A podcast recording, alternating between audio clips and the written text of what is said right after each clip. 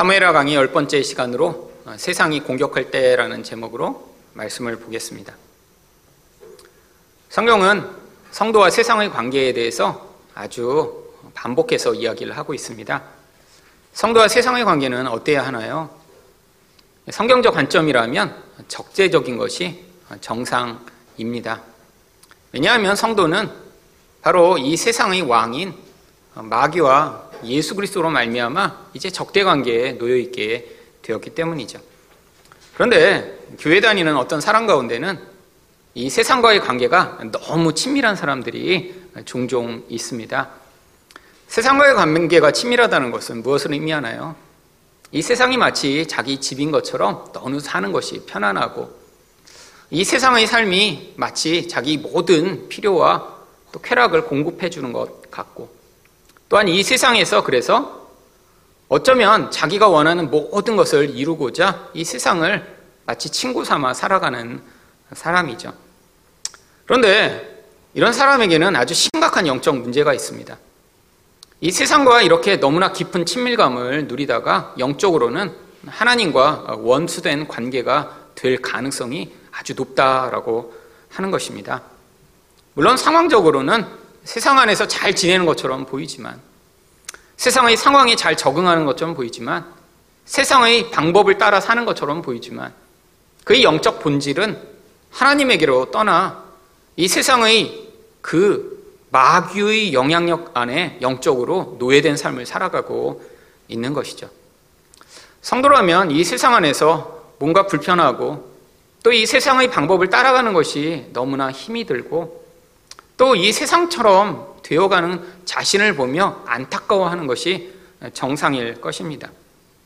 물론 이 세상 안에서 이렇게 능력이 없고 이 세상의 약육 강식적, 적자 생존적 이런 방식에 뒤떨어져서 이런 고통을 겪을 수 있지만 어쩌면 성도에게는 이 기회가 이 세상의 방법이 아니라 하나님의 방법을 따라가게 만들며 하나님과 동행하게 만드는 기회가 될 수 있죠.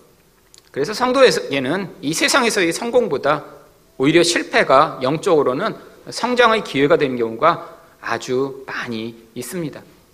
우리가 기대할 때는 세상에서도 성공하고 또한 예수님도 잘 믿고 싶지만 이 두 가지가 이렇게 동시에 주어지는 경우는 거의 없죠.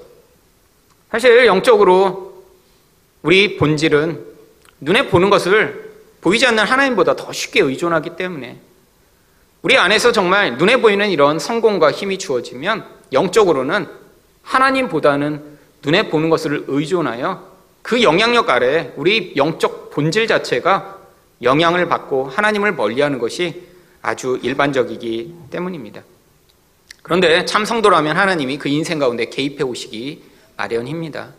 그 개입으로 말미암아 이전에는 경험하지 못했던 예수님을 더 깊이 의존하고 그의 뜻에 반응하며 그분이 나를 다스리시기를 열망하는 그런 순간에 바로 마치 이 다윗이 예루살렘 성을 점령하여 이제 이스라엘 전역의 가장 중요한 자리를 차지하게 된 것처럼 우리 인생 가운데도 우리 중심 가운데 예수 그리스도의 통치가 이제 본격적으로 나타날 때가 있습니다. 그런데 이럴 때마다 나타나는 어떠한 상황이 무엇이냐면 바로 세상의 공격이 거세진다라고 하는 것이죠. 바로 오늘 본문이 그런 본문입니다. 바로 이 여부수 사람들이 지배하던 그곳에 이 다윗성이 세워지자마자 바로 그 상황 속에서 이 블레셋 사람들이 쳐들어오기 시작합니다. 그렇다면 오늘 본문을 통해 무엇을 배워야 하나요? 바로 이렇게 세상의 공격이 거세질 때 우리가 어떻게 반응해야 하는지를 배우고자 합니다. 첫 번째로 세상이 공격할 때 어떻게 대응해야 하나요? 자신이 있어도 기도해야 합니다. 17절 말씀입니다. 이스라엘이 다윗에게 기름을 부어 이스라엘 왕으로 삼았다 함을 블레셋 사람들이 듣고 블레셋 사람들이 다윗을 찾으러 다 올라오매 다윗이 듣고 요새로 나가니라. 다윗이 유다 지파의 왕이 된 것은 벌써 7년이나 지난 일입니다. 그런데 왜 블레셋 사람들이 지금에야 이 다윗을 공격하러 찾아온 것일까요? 이전에는 이 다윗이 사울의 후손인 이스보셋과 전쟁하는 중이었기 때문에 블레셋 사람들이 생각할 때는 다윗이 여전히 자기 편이라고 생각하고 있었던 것입니다. 다윗은 한때 하나님에 대한 믿음을 잃어버리고 사울이 자신을 죽일까봐 두려워 바로 블레셋의 도움을 받고자 블레셋으로 도망한 적이 있었습니다. 그런데 이렇게 블레셋 사람들은 이렇게 자기에게 도망온 다윗을 자신과 같은 사람들이라고 여기기 시작했고요. 나중에는 이 다윗의 힘을 빌어 이스라엘을 공격하고자까지 합니다. 그 이야기가 3무엘상 28장 1절에 나옵니다. 그때 블레셋 사람들이 이스라엘과 싸우려고 군대를 모집한지라 아기스가 다윗에게 이르되 너는 발키할라 너와 네 사람들이 나와 함께 나가서 군대에 참가할 것이니라. 여러분 이런 모습이 무엇인가요? 본래 하나님의 백성이고 어쩌면 하나님 백성을 이끌어야 하는 그런 지도자의 자리에 서 있는 사람인데 바로 두려움에 매여 세상으로 도망가 세상 사람처럼 살다가 하나님 백성을 공격하는 선봉에 서야 하는 그런 위기 상황이 벌어진 것이죠. 그런데 하나님이 기적적으로 그 상황으로부터 다윗을 구원하십니다. 왜냐하면 다윗이 만약에 이렇게 사울 왕을 죽이고 이스라엘을 멸망시키는 전쟁의 앞장을 섰다면 다윗은 절대로 이스라엘의 왕이 될 수 없었거든요. 결국 블레셋 사람끼리 서로 분열하여 싸우다가 결국 이 다윗이 이 전쟁으로부터 피할 수 있는 길이 열렸는데 그 이후에도 이 블레셋 사람들은 여전히 다윗을 자기 편이라고 생각하고 있었던 것입니다. 그런데 지금 와서 이 다윗이 이스라엘 전역에 대한 이런 통치권을 가진 왕이 되자 이 블레셋 사람들이 아, 이 다윗을 우리가 잘못 생각했구나. 이 다윗이 결국 우리가 적대 관계로 결국 싸우겠구나 하는 사실을 깨닫게 되며 그때 이런 본격적인 공격을 시작한 것이죠. 여러분, 우리 인생 가운데도 똑같은 일이 벌어집니다.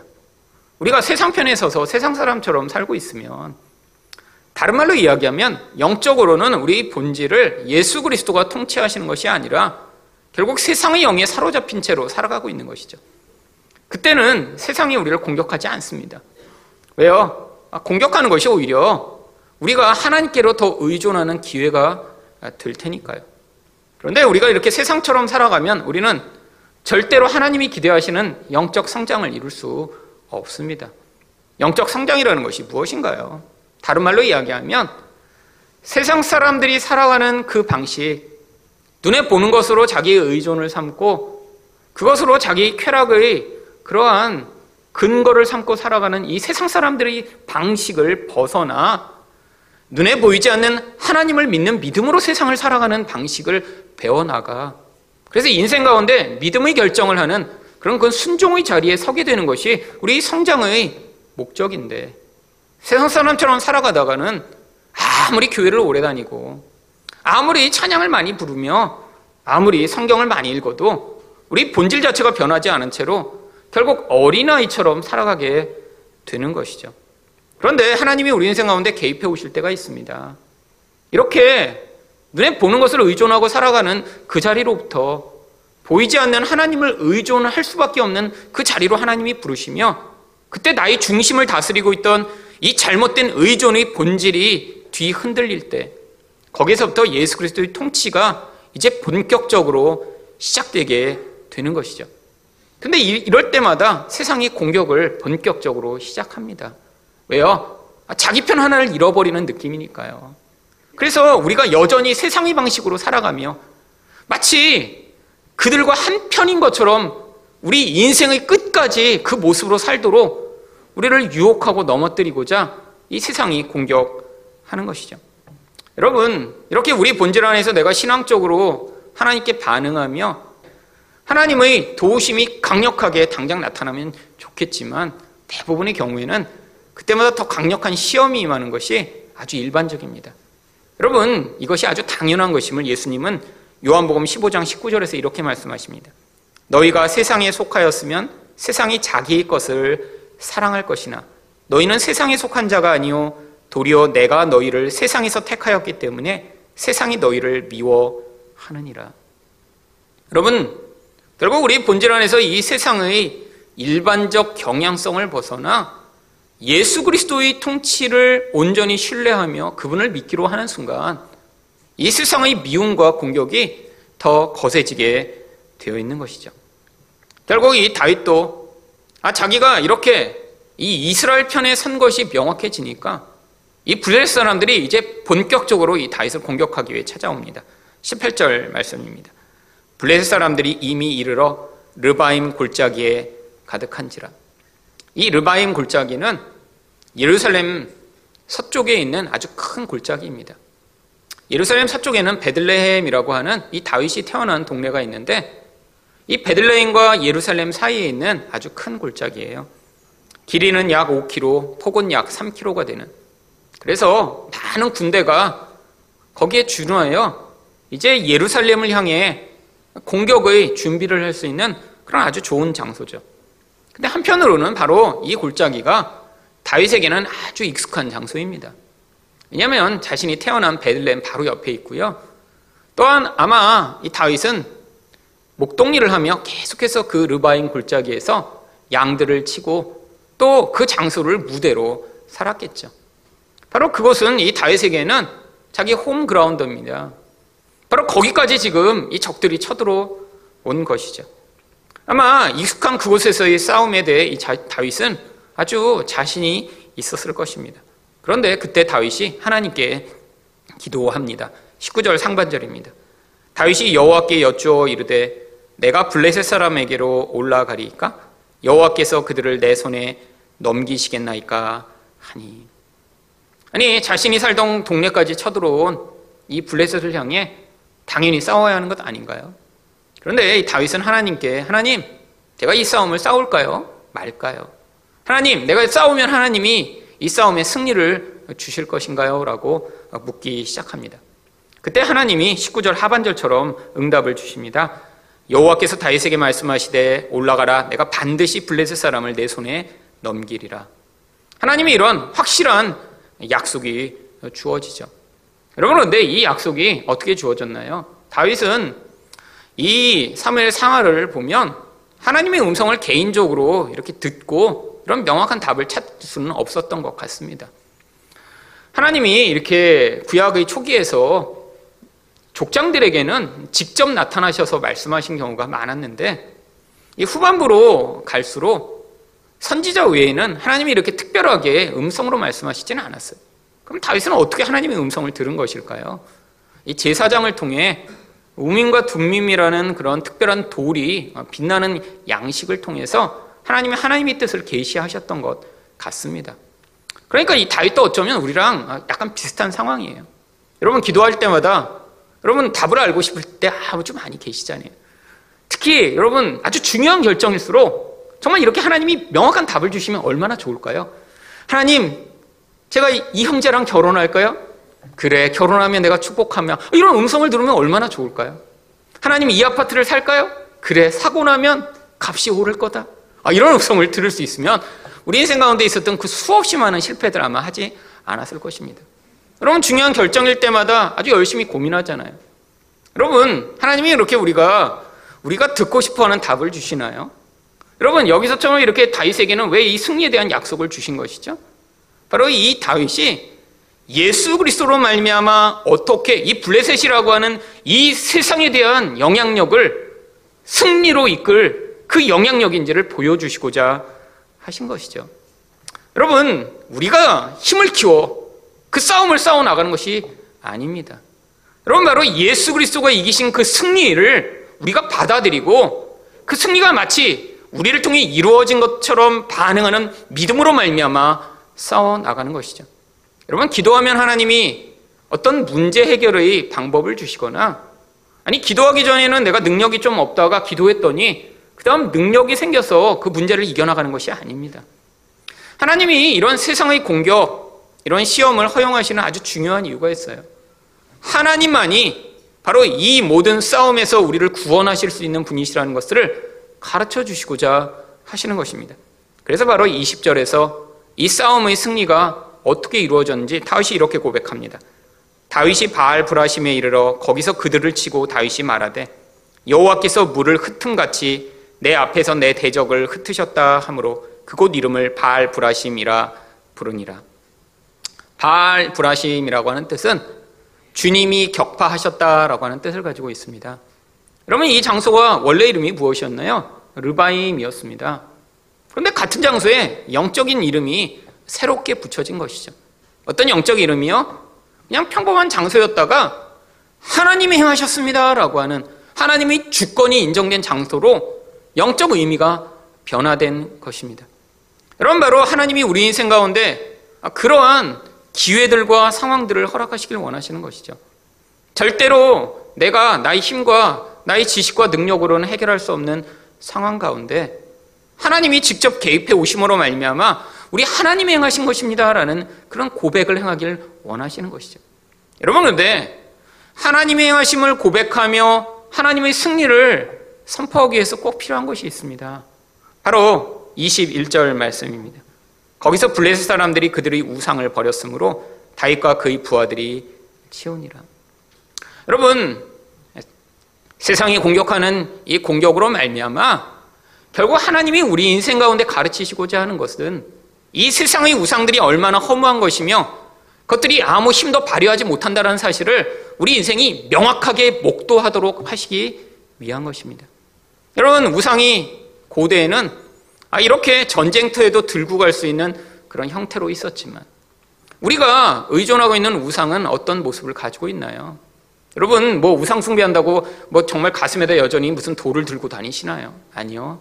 우리 마음 가운데 이 세상 쓰름들이 의존하는 우리를 더 강하게 만들어 줄 것 같고 우리를 더 멋진 존재가 되게 만들어 줄 것 같은 어떤 것을 의존하는 방식으로 이제는 우상이 나타나게 되어 있죠.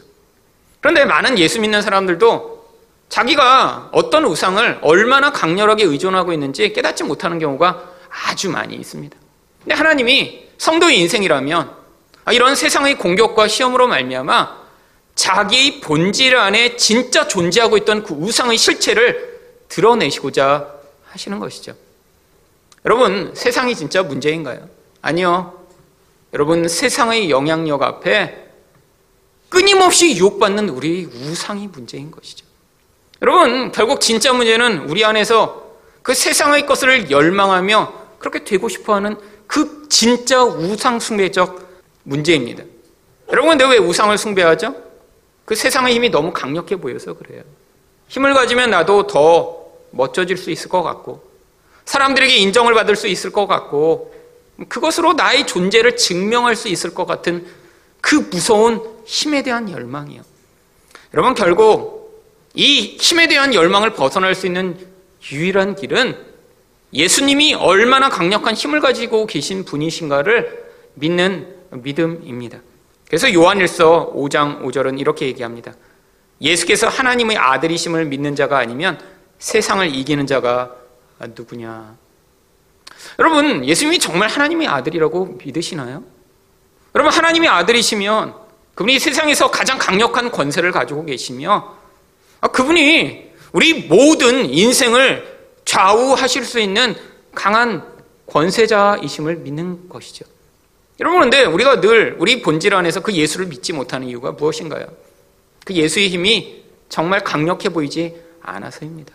아니, 돈이면 더 많은, 예수보다 더 많은 일을 해결할 수 있을 것 같고, 아니, 이 세상의 권력이면 다른 것으로 할 수 없는 그런 나의 욕망과 쾌락을 이룰 것 같은 그 무서운 유혹이 하나님의 아들로 예수를 인정하기보다는 눈에 보이는 무엇인가를 끊임없이 열망하게 만드는 그 중심이 되고 있는 것이죠.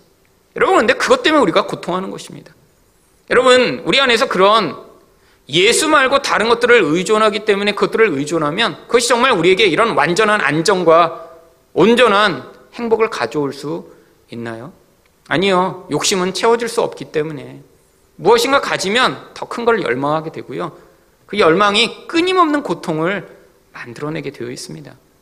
진정한 만족은 하나님이 우리에게 이 예수로 말미암아 정말 그분이 나를 지키시며 내 인생을 책임지신다는 사실을 영적으로 받아들이는 근원적 믿음 안에서 하나님이 나의 인생에 나의 능력과 상황을 통해 허락하신 모든 것들을 감사와 은혜로 받아들일 때 그때 이 세상은 줄 수 없는 진짜 안정과 평안을 누릴 수 있는 것이죠.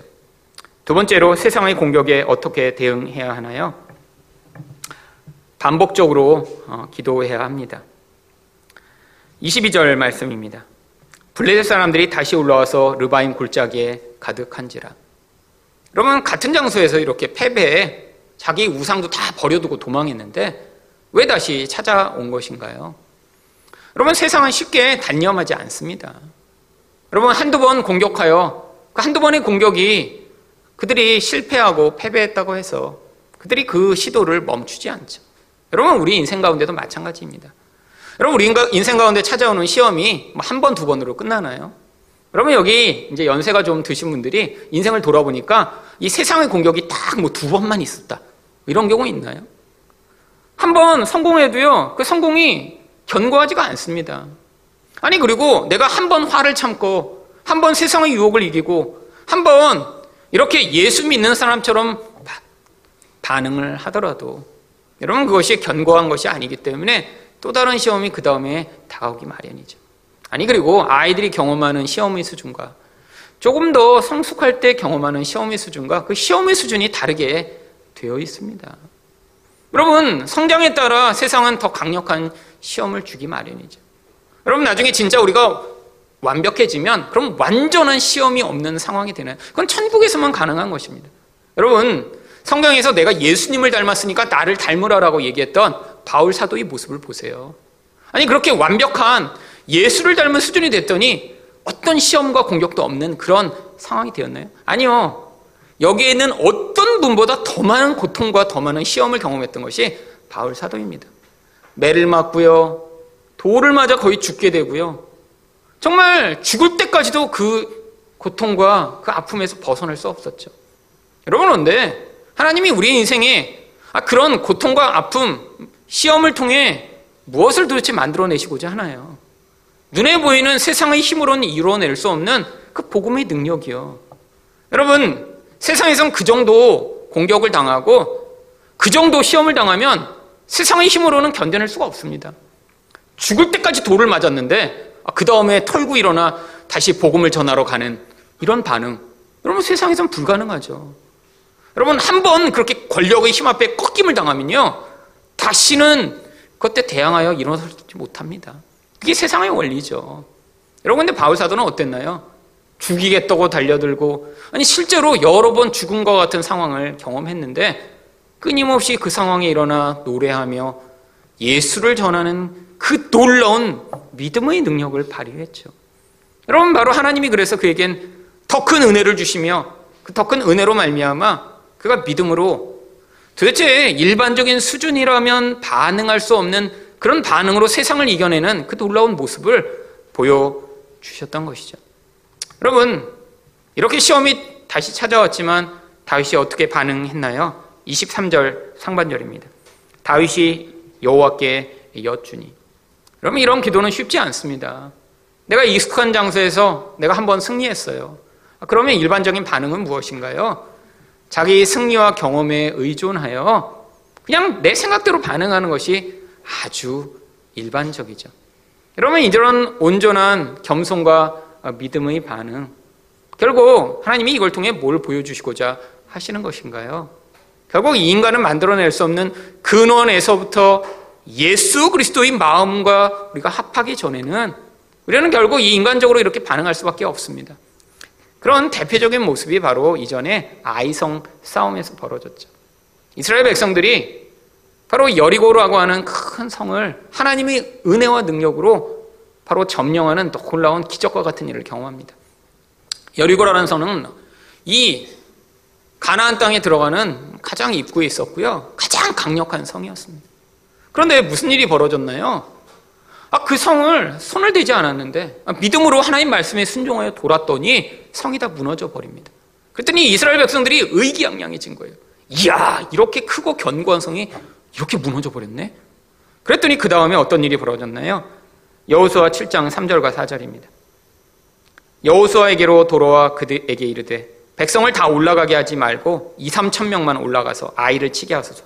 그들은 소수이니 모든 백성을 그리로 보내어 수고롭게 하지 마소서 하므로 백성 중 3천 명쯤 그리로 올라갔다가 아이 사람 앞에서 도망하니. 여러분, 이전의 경험, 특히 승리의 경험을 통해 이제 그들이 교만하여져서 하나님을 의존하지 않았더니 이런 철저한 패배가 나타납니다. 여러분 다윗은 바로 이런 이 인간적 수준을 뛰어넘는 하나님에 대한 온전한 믿음을 보여주고 있죠.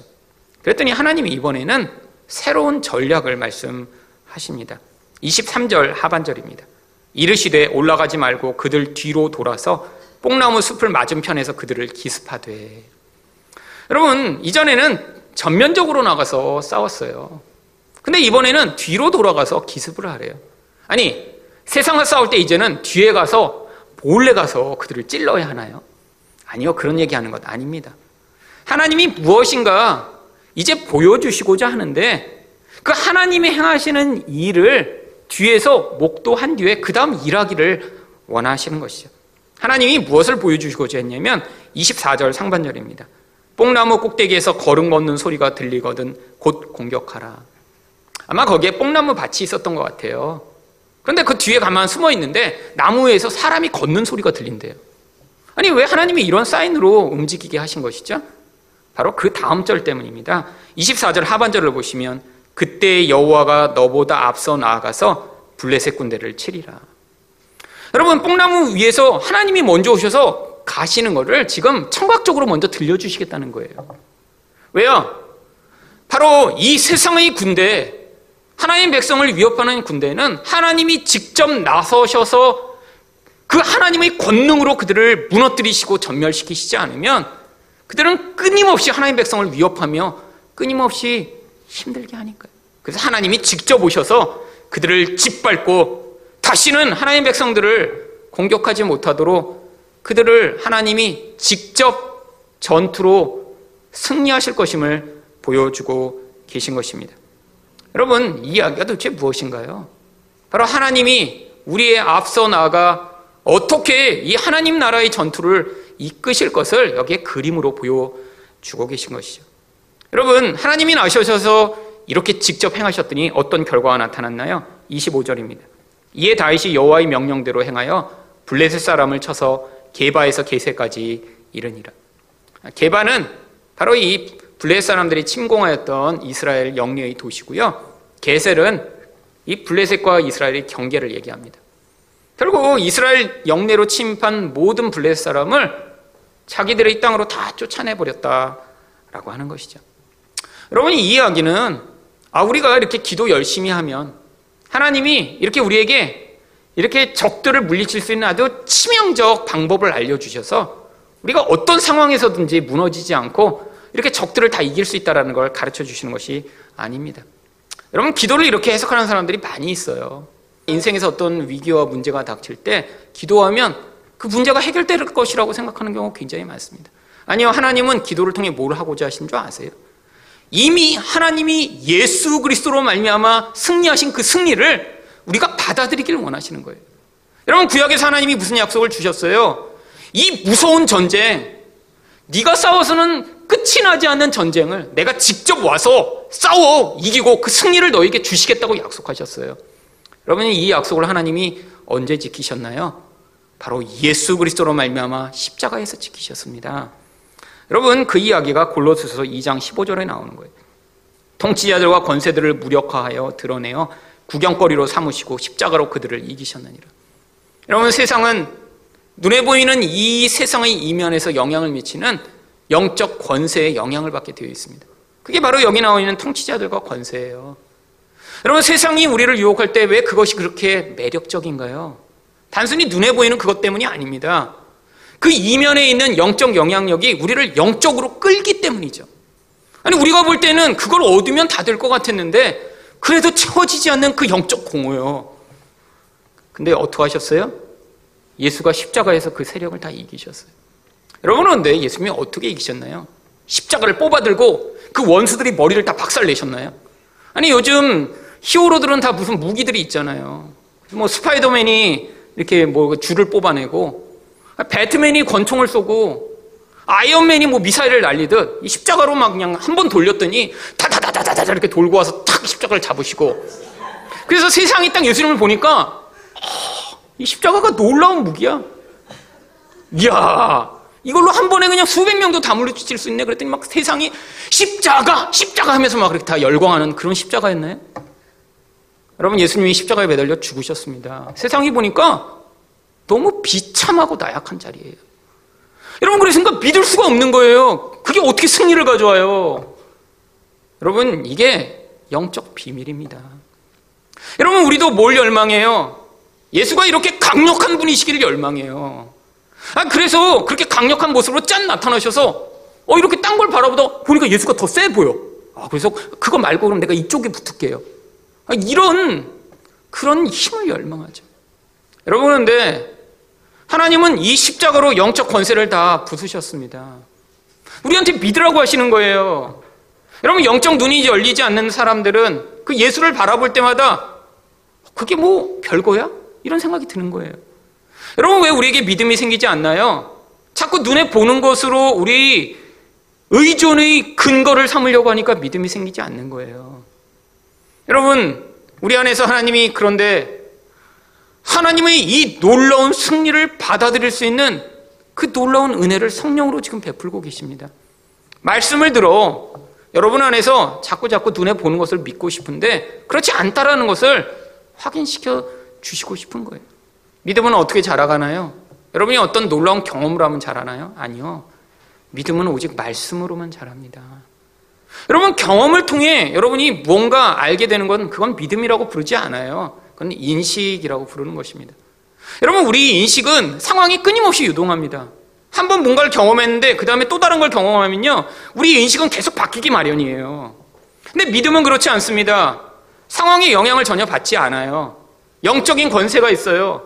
그 말씀을 진짜 계속해서 받아들이고 그 말씀이 진짜라는 것들을 우리 인생에 우리가 경험해 나가며 우리 인생이라는 것이 그 말씀에 대한 믿음을 견고하게 만드는 과정으로 하나님이 우리를 이끄시는데 그 본질이 무엇이냐면 예수 그리스도의 십자가가 우리에게 주어진 완벽한 승리라는 사실을 우리가 믿기를 원하시는 거예요.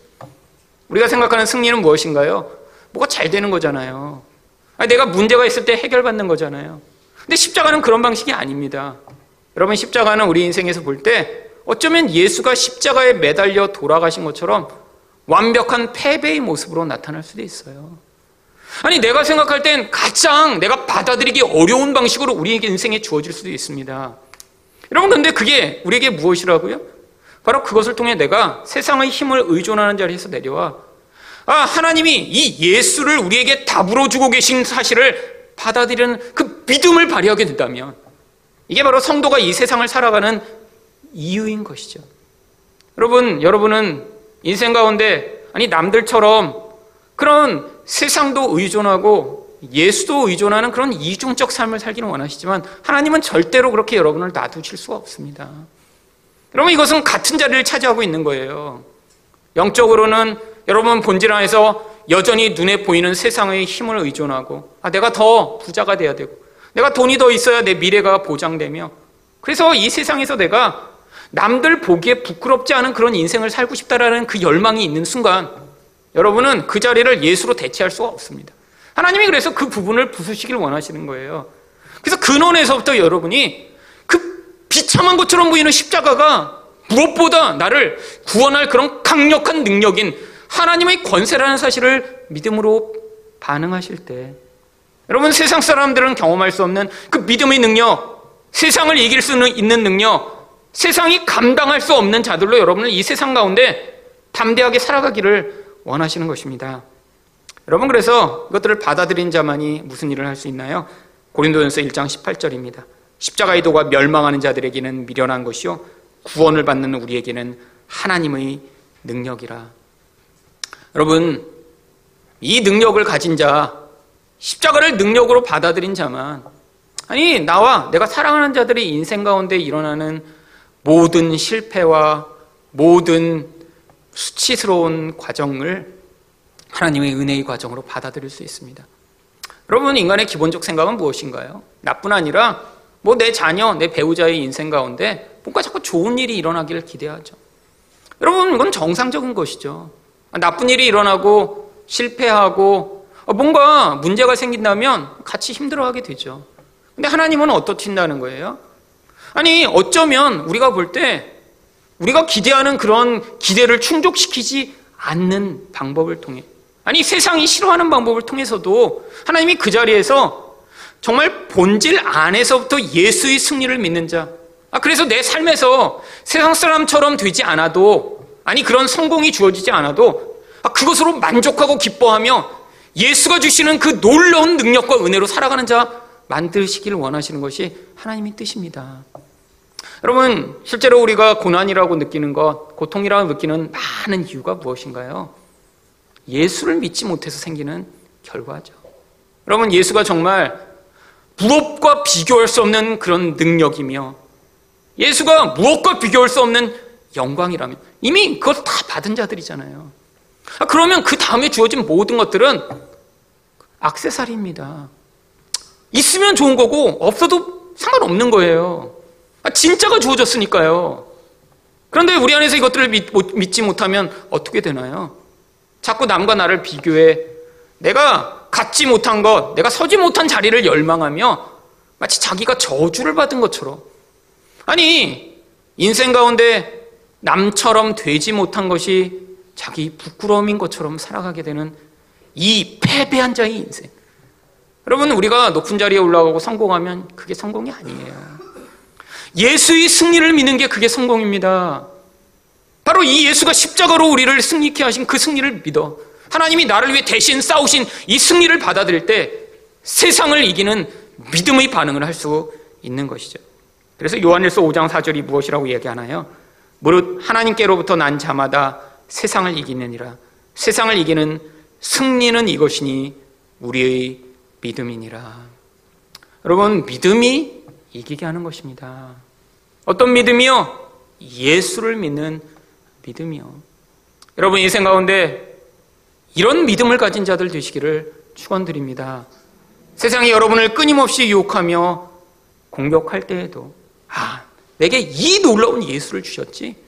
그러니까 나와 내 자녀와 내가 사랑하는 삶, 사람들의 삶에서 이런 세상 사람과 같은 모습을 갖지 못했지만 그래도 예수가 그 인생 가운데 주어진 것이 가장 큰 복이고 가장 큰 행복이지라고 그 예수로 말미암아 찬양하고 경배하시는 여러분 되시기를 축원드립니다.